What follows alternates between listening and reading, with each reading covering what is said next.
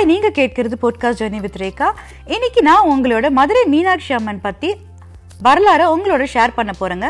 So நிறைய பேருக்கு மதுரை மீனாட்சி அம்மன் பற்றி தெரியாமல் இருக்கும். அப்ராடில் இருக்கிறவங்களுக்குலாம் அவங்களுக்குலாம் இந்த ஒரு சின்ன சின்ன எக்ஸ்பீரியன்ஸை நான் உங்களோட ஷேர் பண்ண போகிறேன். மானிட பிறவியாக எம்பெருமான் ஈஸ்வரனை திருமணம் செஞ்சுக்கிட்ட மதுரை மீனாட்சி அம்மன் பற்றி சொல்ல போகிறேன். மதுரையிலிருந்து எம்பெருமான் ஈஸ்வரன் பூலோகத்துக்கு வந்த கதை, திருமணம் செஞ்சுக்கிட்ட மதுரை மீனாட்சி அம்மன் வரலாறு, எப்படி இவங்க பூலோகத்துக்கு வந்தாங்க, சிவபெருமானை திருமணம் செஞ்சுக்கிட்டாங்க, எப்படி அவங்க திருமணம் நடந்துச்சுன்னு நான் சொல்ல போகிறேன். பூலோகம் மாதிரியே கந்தரவனுக்கான கந்தரவ லோகத்தில் விஸ்வவாசுரன் சிவபெருமான் பக்தர் ஒருவர் இருந்தார். சிவர் சிவபெருமான் அருளால் இவளுக்கு ஒரு இவருக்கு ஒரு பெண் குழந்தை பிறந்தது. சின்ன வயசுல இருந்து இந்த பெண் குழந்தை பார்வதி மேல அதிக பக்தியோடு இருந்தாங்க. ஒரு நாள் அவங்க அப்பா கிட்ட போய் பூலோகத்துல இருக்கிற அம்பிகை தரிசனம் செய்யணும்னு கேட்டாங்க. அப்ப அவங்க அப்பா சரிம்மா நீ போய் கும்பிடுன்னு சொல்லிட்டு கடம்பூர் மதுரை ஷியாமலா வழிபாடு சொல்றதுக்கு மதுரையில போய் செஞ்சாங்க. ஸோ இப்போ இப்படிதான் இந்த மாதிரி இவங்க சின்ன வயசுல இருந்து இவங்களுக்கு ரொம்ப பக்தி இருந்துச்சு பார்வதி தேவி மேல. ஸோ அங்கே தங்கி சேவை செஞ்ச ஆரம்பிச்சிட்டாங்க. அப்போ பார்வதி தேவி மூணு வயசு சிறுமியாய் காட்சி தந்தாங்க. உனக்கு என்ன வரம் வேண்டும்னு கேளுன்னு கேட்டப்போ அதுக்கு இவங்க சொன்னாங்க, நான் எத்தனை வயதானாலும் உங்கள் மீது பக்தி இருக்கணும், நீங்களே எனக்கு மகளா பிறக்கணும்னு இவங்க ஒரு இவங்க கேட்டாங்க. பார்வதி தேவி கிட்ட வரம் கேட்டாங்க. அப்போ வித்யாவதிக்கு இவங்க பேர், இந்த பொண்ணு பேர் வித்யாவதி, உன்னோட ஆசை கண்டிப்பாக அடுத்த ஜென்மத்தில் நிறைவேறணும்னு சொன்னாங்க. அடுத்த பிறவியில் சூரிய வம்சத்தில் வந்த சூரிய சேர மன்னர் மகளாய் காஞ்சராமலையே வித்யாவதி பிறந்தாங்க, காஞ்சனாயாக பிறந்தாங்க. மானிட பக்தியோரனுக்காக இவங்களுக்காக மதுரையில் பாண்டியன் இவங்களுக்கு கல்யாணம் பாண்டியன்னு ஒருவர் இவங்களே கல்யாணம் பண்ணிக்கிட்டாங்க. ரொம்ப நாள் குழந்தைக்கு இவங்களுக்கு குழந்தையே கிடையாதுங்க. ஸோ காஞ்சனா மாலைக்கு முற்பிரிவியில் பார்வதி தேவி கொடுத்த வரம் வந்துச்சு.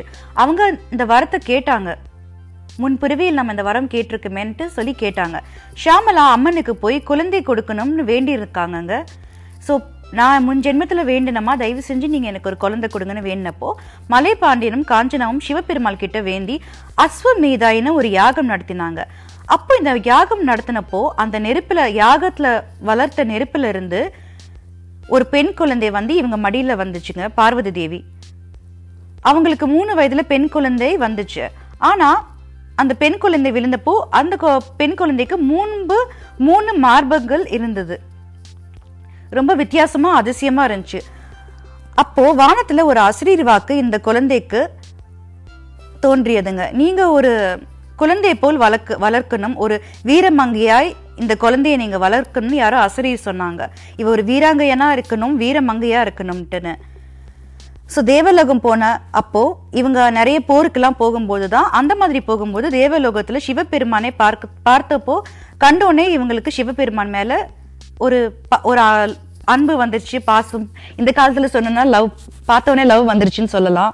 ஸோ இவங்களுக்கு அப்போ மூன்றாவது மார்பகம் போயிடுச்சு, சிவபெருமானை பார்த்தோன்னே போயிடுச்சு. மீனாட்சி வந்து திருமணம் பண்ணிருன்னு ஈஸ்வரன் ஒரு வாக்கு கொடுத்தார். பூலோகத்துல வந்து நான் உன்னை கல்யாணம் பண்ணிக்கிறேன்ட்டு மீனாட்சிக்கு சிவபெருமான் வாக்கு கொடுத்தார். அதே மாதிரி வந்தாரு, அப்ப கல்யாணமும் பண்ணிக்கிட்டாரு. சித்திரையில் சோம விரதனப்போ சவுந்தர பாண்டியனாய் மதுரையில் சிவபெருமான் சவுந்தர பாண்டியனாய் மதுரை மீனாட்சியை திருமணம் பண்ணிட்டாருங்க. சோ இந்த நாள் ஒவ்வொரு வருடமும் சித்திரையில் மீனாட்சி திருக்கல்யாணம் கோலாகலமா கொண்டாடுவாங்க. அது உங்க எல்லாருக்குமே தெரியும், ரொம்ப பிரம்மாண்டமா நடக்கும். ஸோ பெண்கள் அந்த தினத்தன்று மீனாட்சி திருக்கல்யாணம் நடக்கிறப்போ மீனாட்சிக்கு திருக்கல்யாணம் நடக்கிறப்போ இவங்க தாலி பாக்கியம் கேட்டு மஞ்சள் குங்குமம் போட்டு பெண்கள் அவங்களோட தாலியை மதிப்பாங்க. இந்த கதையெல்லாம் புராணத்தில் சொல்லி நான் கேள்விப்பட்டிருக்கிறேன். ஆனால் மதுரையில் குலசேகரன் கனவுல சிவபெருமான் சொன்னதால் தான் கடம்பாவர் கடுங்கல் ஆஹ் அவர் கனவுல வந்தாரு, கடுங்கோல் ஆட்சி நடந்துச்சு. சோ மீனாட்சி அம்மனுக்கு ஒரு பெரிய சன்னதியை அவர் கட்டணும்னு சிவபெருமான் அவர் கனவுல சொன்னாரு. சோ இதுதான் மீனாட்சி அம்மனோட கதை. அண்ட் உங்களுக்கு இந்த எபிசோட் பிடிச்சதுன்னா நீங்க எனக்கு சப்போர்ட் பண்ணுங்க, ஷேர் பண்ணுங்க, லைக் பண்ணுங்க. அண்ட் இது மாதிரி நிறைய எபிசோட் உங்களுக்கு கேட்கணும்னா நிறைய பிளாட்ஃபார்ம்ஸ்ல இருக்கு, Apple podcast and Spotify. So thanks for supporting.